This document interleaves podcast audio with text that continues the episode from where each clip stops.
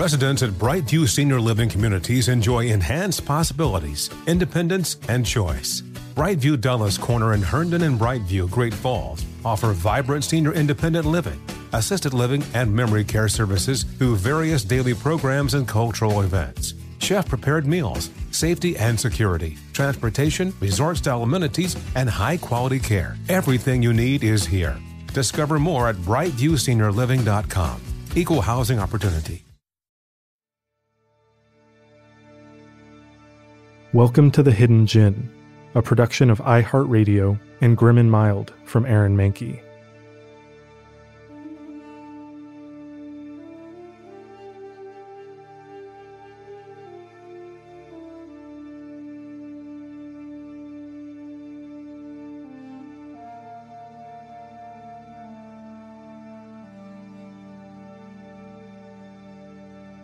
A brief warning before we get into this episode.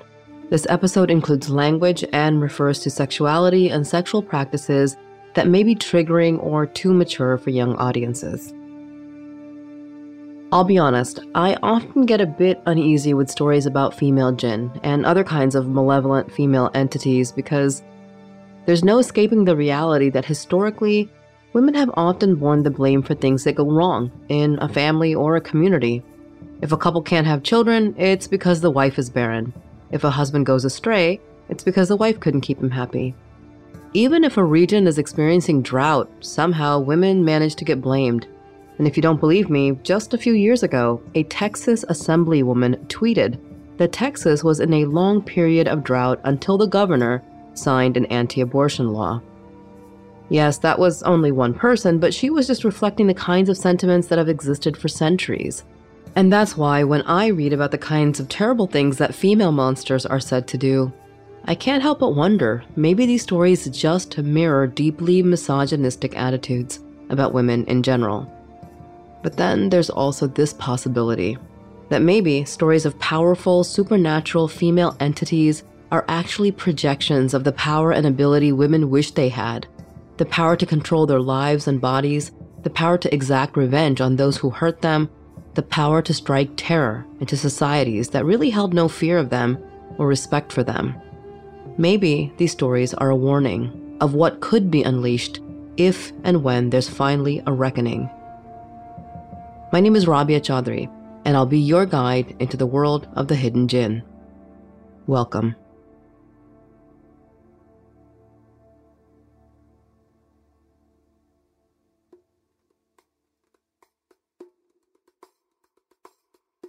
You could say that vampires have come a long way.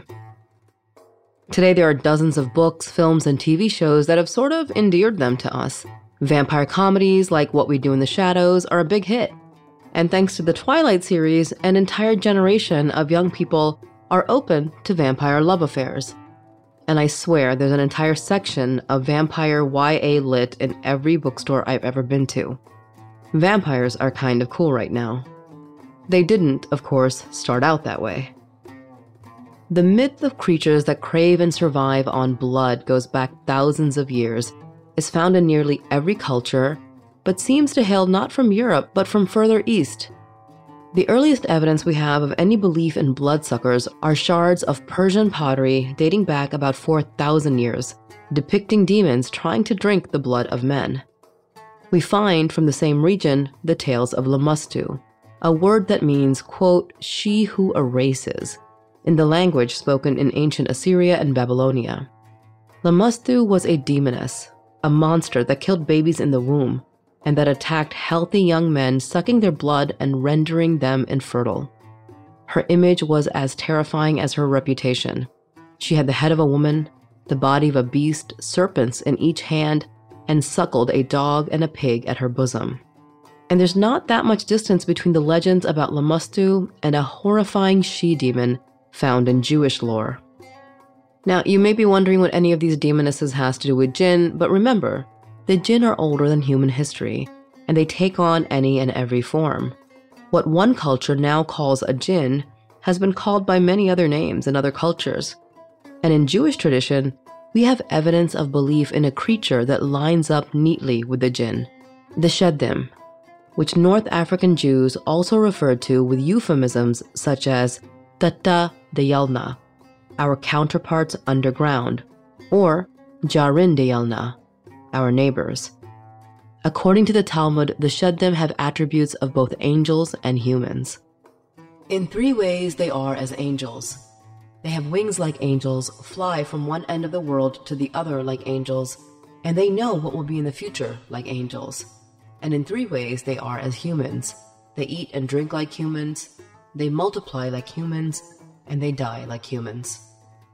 You won't be surprised to learn that the Sheddim live in dank, dirty, and desolate places, with a particular fondness for bathrooms, and that they can shapeshift, changing their appearance in any way they want, with one exception they can't change their feet.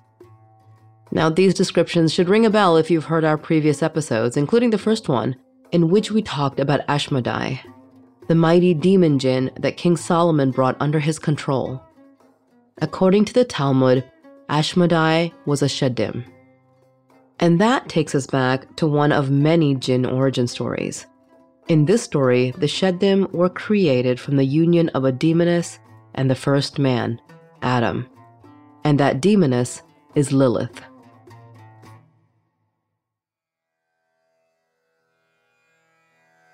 Lilith has a rich Semitic history. You might even call her the original vampire of Jewish lore. And she is well documented in rabbinic literature as having been the intended bride of Adam. Some stories say that Adam rejected her because she refused to be a subservient sexual partner. Lilith believed that she and Adam were created equal, and for that, he rejected her.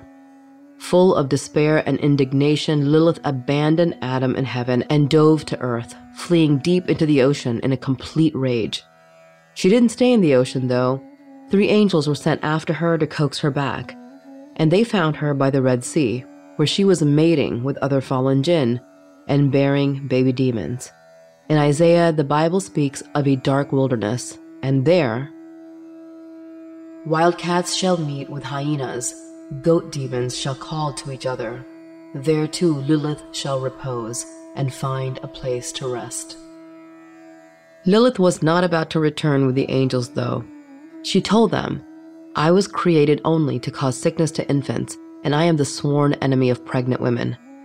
The angels responded, We won't let you go until you accept upon yourself that each day 100 of your children will die.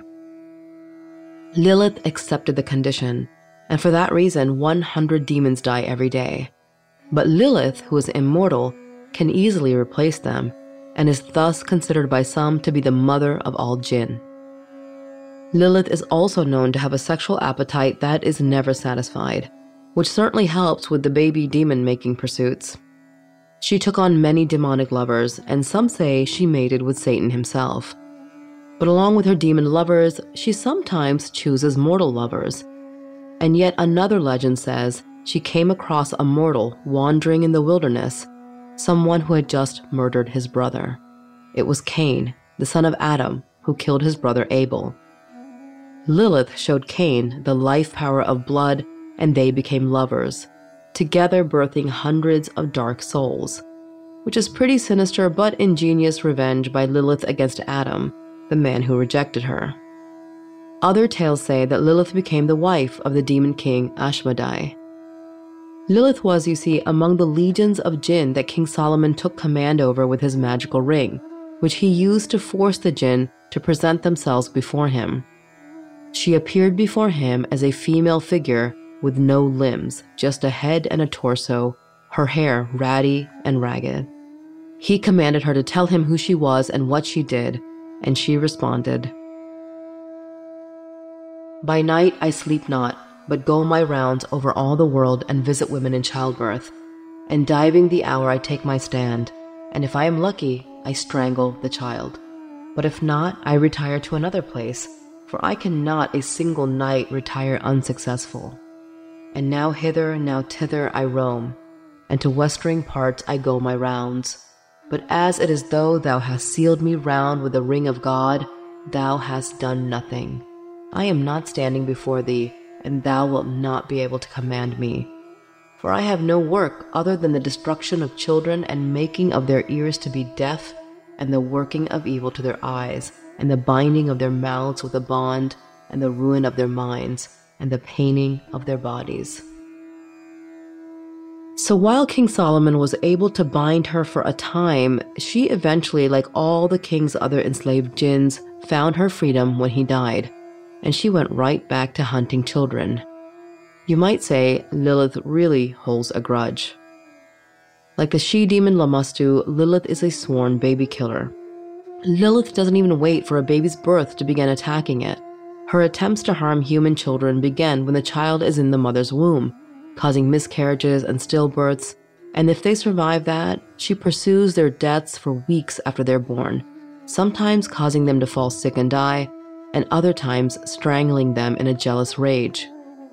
And in one final act of revenge against mankind, Lilith also visits unwitting men at night as they sleep, sexually violating them to steal their seed and bear more demon children. You may have heard of this creature, the succubus. Turns out, that's just Lilith. Unfortunately, we can't escape Lilith. While women have worn amulets and tied talisman and prayers around their babies for protection against this jinn, these are flimsy guardians against this vengeful spirit. And so this dance of revenge will go on for eternity, because unlike other jinn, Lilith is immortal.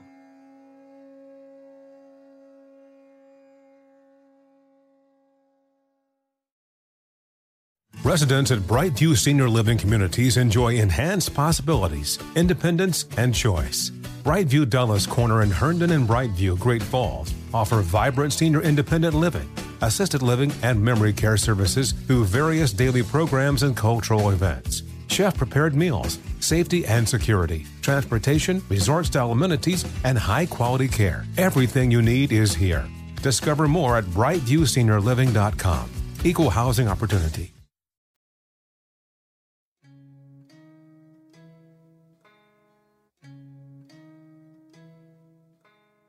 Lilith doesn't stand alone, though, in the Jewish cosmology of female demon jinn.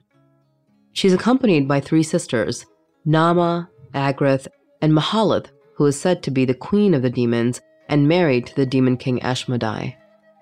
There is, to be honest, a confusing intersection of all these female and male jinn, a lot of hooking up between them. Imagine, if you will, a reality show where everyone has been sexually involved with everyone else kind of like a terrifying Jersey Shore, just with lots of death and destruction. And in all of these stories, the female jinn often seem to have one mission making lots of demon babies. And that requires a lot of getting it on with other demons. But these ladies don't just stick to one man, they hook up with really anyone they please. So it's not surprising that Lilith has, in more recent times, become a symbol of women's sexual freedom and independence, although that's a bit of a hard sell given her baby killing tendencies. But if Lilith and her sisters inspired real life women to claim power over their bodies, the opposite might be true in the story of a real life Moroccan noblewoman that has inspired the tales of a powerful female jinn by the name of Aisha Kandicha. According to one 15th century legend, Aisha was a beautiful Moroccan woman from the El Jadida region which was at the time occupied by the Portuguese. Her husband, part of the resistance, was killed at the hands of Portuguese soldiers, and she vowed to spend the rest of her life getting vengeance. In other versions of the tale, Aisha herself was part of the resistance, a warrior who one by one killed enemy soldiers. Aisha used her beauty to seduce unsuspecting soldiers and officers into dark corners where she could get them into compromising and vulnerable positions. Once she had them where she wanted them, she would pull out a long knife kept hidden in her robes, slit their throats, and savagely mutilate their bodies. She killed so many soldiers and was so elusive that the occupiers started fearing her. Some even said she wasn't human. She couldn't be, given the things she was able to do. They couldn't capture her, so in order to punish Aisha, the Portuguese executed her entire family, which caused her to flee into the jungle overtaken by madness. But she didn't stay in the jungle. Instead, they say she began to attack locals, young men in particular, and devour them. The Aisha that was once a hero against the Portuguese had now turned into a monster against her own people. And it was this depravity that, over the centuries, gave rise to Aisha Kandicha the Jinn, known to every little boy and girl in the region even today. She's so feared that the mere mention of her name is forbidden because it might invite her into your world. Some say that Aisha Kandicha the Jinn is much more ancient than the 15th century figure, that her very lineage is from one of the seven great kings of the Jinn, Shemharush himself. Other scholars and historians believe the legend of Aisha Kandicha hails to Canaanite cults, whose temples included women called the Kadesha, known as sacred prostitutes. Now, the practice of sacred prostitution, unfortunately much more common in history and across different societies, going back as far as 6000 BC, was framed as an act of worship and even female sexual empowerment. But here is a description of the practice as relayed by the ancient Greek historian Herodotus. It compels every woman of the land to sit in the temple of Aphrodite and have intercourse with some stranger at least once in her life. Once a woman has taken her place there, she does not go away to her home before some stranger has cast money into her lap and had intercourse with her outside the temple. It does not matter what sum the money is, the woman will never refuse, for that would be a sin the money being by this act made sacred. So she follows the first man who casts it and rejects no one. After their intercourse, having discharged her sacred duty to the goddess, she goes away to her home. Now, the question of empowerment of these women is a bit questionable given their inability to refuse any man who approaches them, and pardon me for thinking this feels a little more like exploitation than empowerment. Nonetheless, there's no question between the connection of female sexuality and divinity that these and other societies made, and the figure of Kadisha pops up repeatedly. She goes from being a sacred prostitute to worshipped in ancient Egypt as a goddess named Kadeshu. Kadeshu was not only a fertility goddess, she was also a goddess of sexual pleasure and sacred ecstasy. The likeliest scenario, then, in how the legend of the jinn Aisha Kandicha emerged is that multiple threads of beliefs came together to forge the mythology that exists today in the region most closely associated with her, Morocco. In some areas, she's believed to be a siren like figure, and in others, more of an Earth Mother type.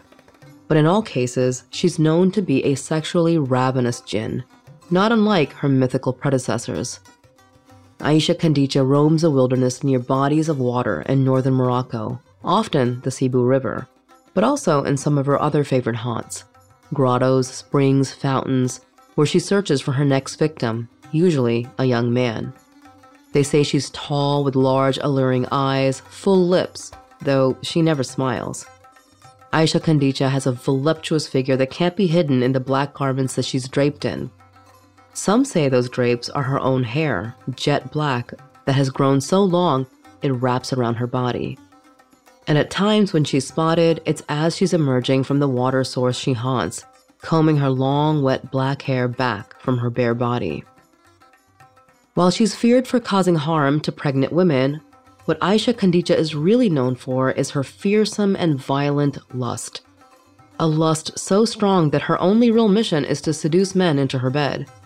And once her victim has been intimate with her, she reveals her true terrifying form She's gargantuan, with teeth like knives, and hidden under the black folds are the legs and feet of a camel. Not all of the men who fall for her discover the truth of who she is until it's too late, until they've already entered into a sexual tryst with her, at which point he can no longer reject her. He will either have to become her sexual slave for life or risk being murdered by her. Talk about a rock and a hard place. Becoming her slave comes with dozens of conditions. Her new man can only wear dirty, ragged clothing that's green or red or black. He can never cut his hair or his fingernails, and he definitely can't cheat on her. And if he rejects these conditions, tough conditions, and refuses them, then he has to pay for it with his life. And that's because Aisha Kandicha doesn't just satisfy her sexual urges with her victims, she also satisfies her other carnal drives. She drinks their blood and eats their flesh. She is, quite literally, a man eater. Not all of her victims end up dead, though. Some end up driven mad, possessed by her, possessed with love and lust for her, but unable to obtain her. They say that those who seek her become married to her and her alone, unable or unwilling to take interest in a human bride. And in that way, Aisha Kandicha has, at any given time, thousands of lovers and husbands. But beyond her human husbands, she's also married to jinn royalty, to an invincible jinn king by the name of Basha Hamu. Hamu's weakness is blood, and so you'll find him at slaughterhouses, but he also possesses people who then slashed their own limbs to satisfy the jinn's desire.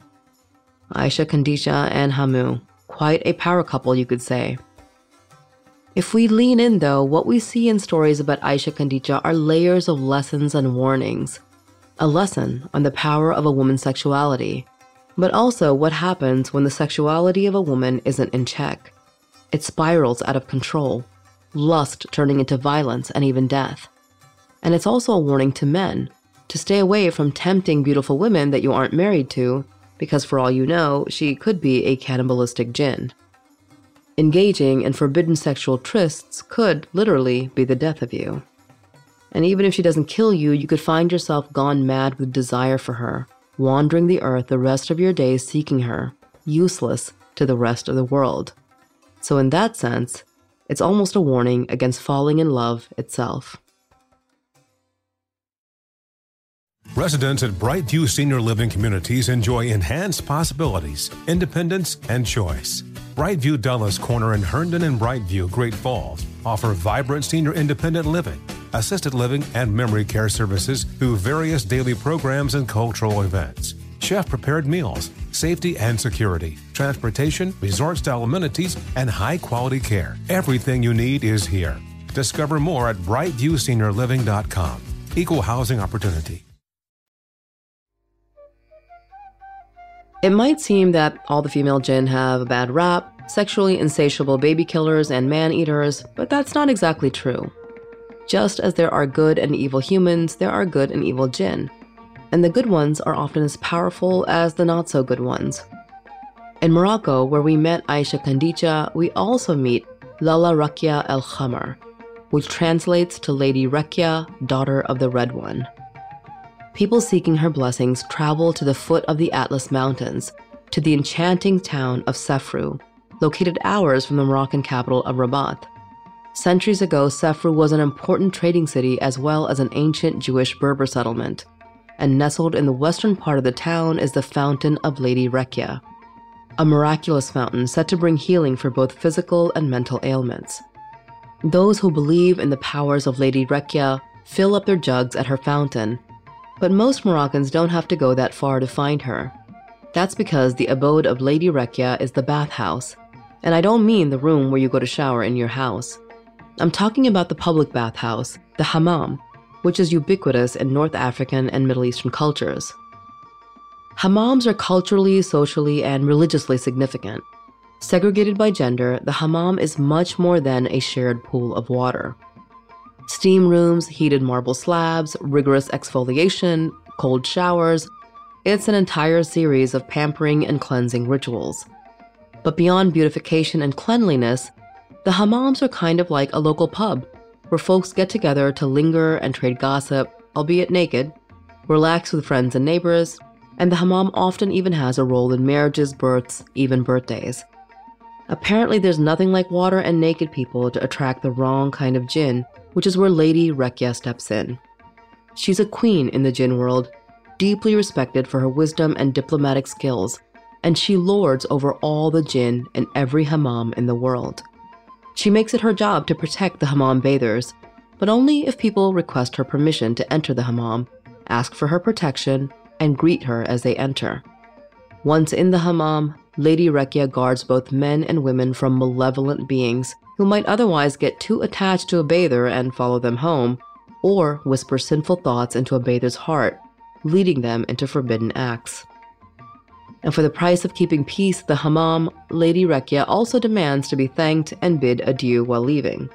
She loves offerings of oil lamps, incense, and perfumes too, especially on special occasions. You could say she's a bit needy, but really, who among us doesn't like to be valued and recognized for their work?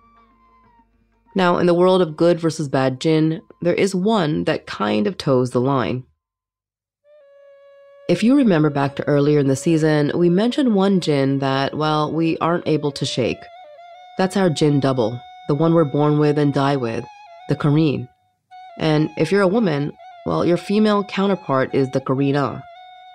There was, however, an original Qareena, the one that birthed all the others that we're stuck with today. It's believed that at the dawn of human creation, that Qareena was Adam's first wife, but was rejected by him and later mated with Satan to produce legions of baby jinn ad infinitum.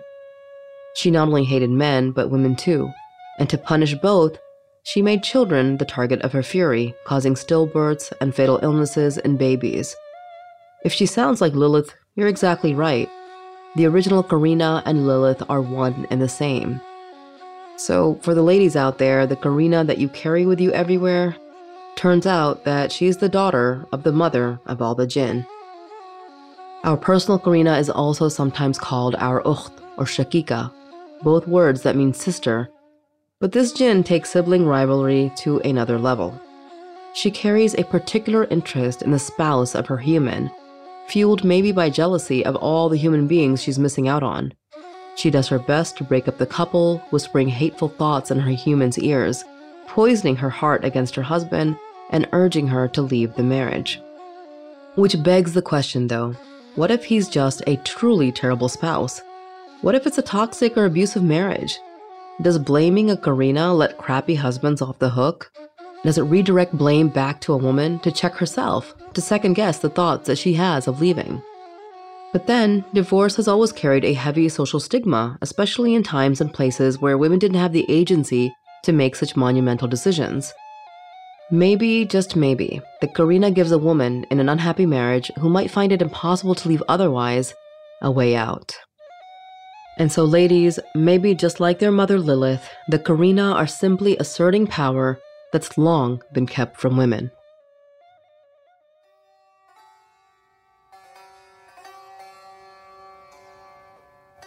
Speaking of power, there's a fascinating female flip side to the world of jinn, and it's not about the jinn themselves.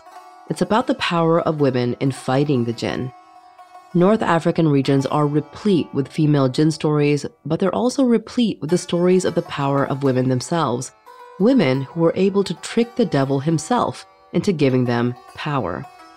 According to the French writer Aline Delens, who lived in Morocco in the early part of the 20th century, the oral tradition of how women of the region came to their power goes like this.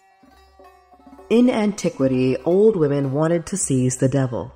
What can we do to attract him? They asked themselves. Well, the devil always arrives during a dispute, so the old women started insulting each other, and the devil arrived. Then the shouting turned to sobbing. What's wrong? asked the devil.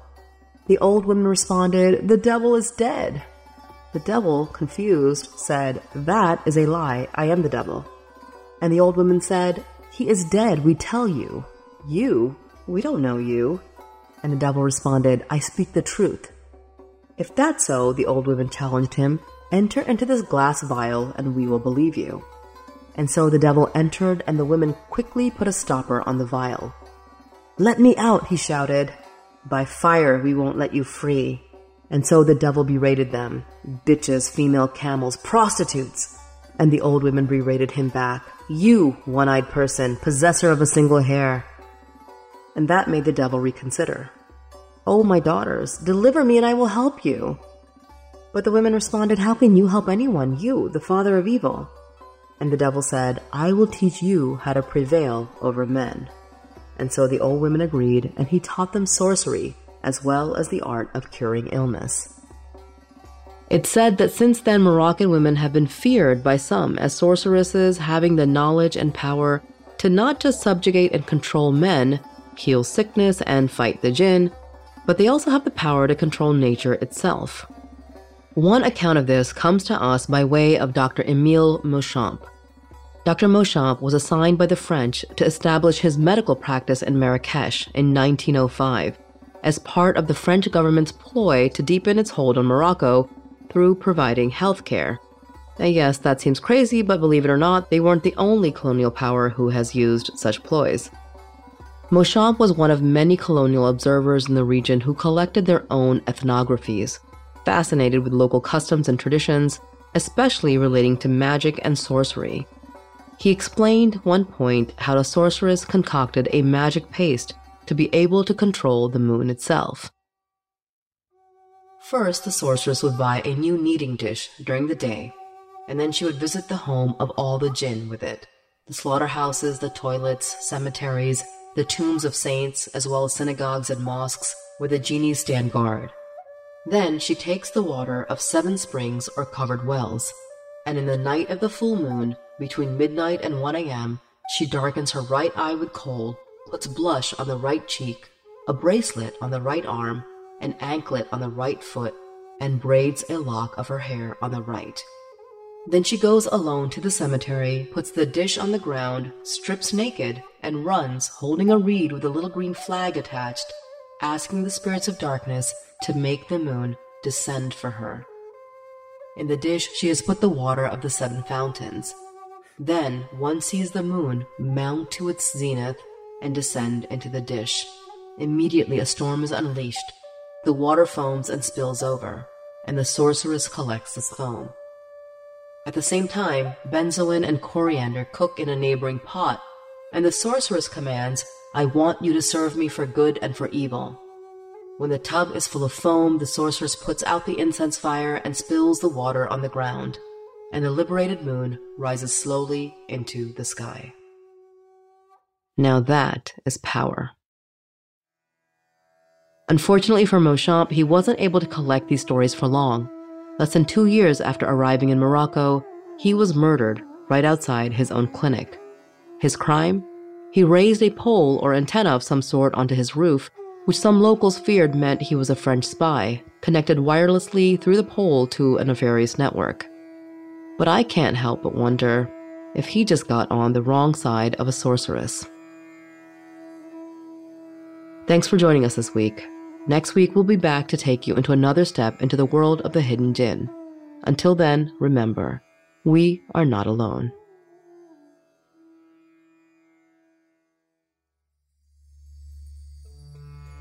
If you loved today's episode, I'm going to ask you a big favor. Please stop by iTunes and leave me a rating and a review, even if it's just one short sentence. Not only is that how other listeners discover the podcast, but it's also what keeps the podcast going. And for every thousand reviews that I get on iTunes, I'll release another Patreon episode absolutely free. That's right, we're on Patreon. So if you're a jinn enthusiast, check out the companion Patreon series at patreon.com slash hidden jinn.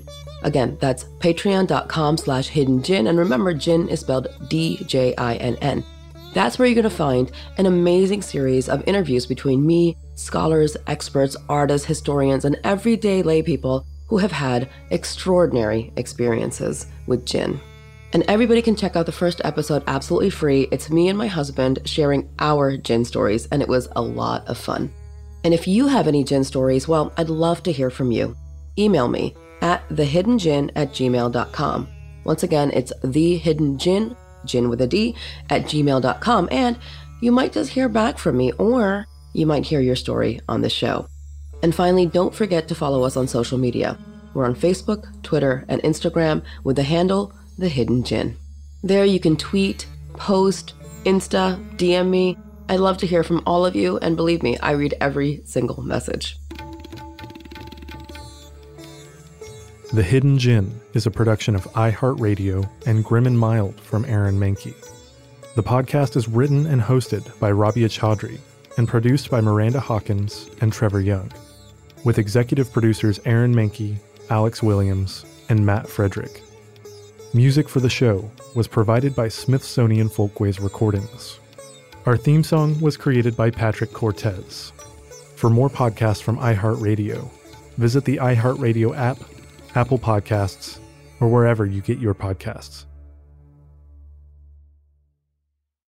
Does money stress you out? Let Facet flip your financial chaos into clarity. Finding Facet immediately put us at ease. Facet's innovative approach to financial planning ensures your money works as hard as you do, enabling members to experience the joys of having your finances in order. And that makes us Facet for life now, I guess.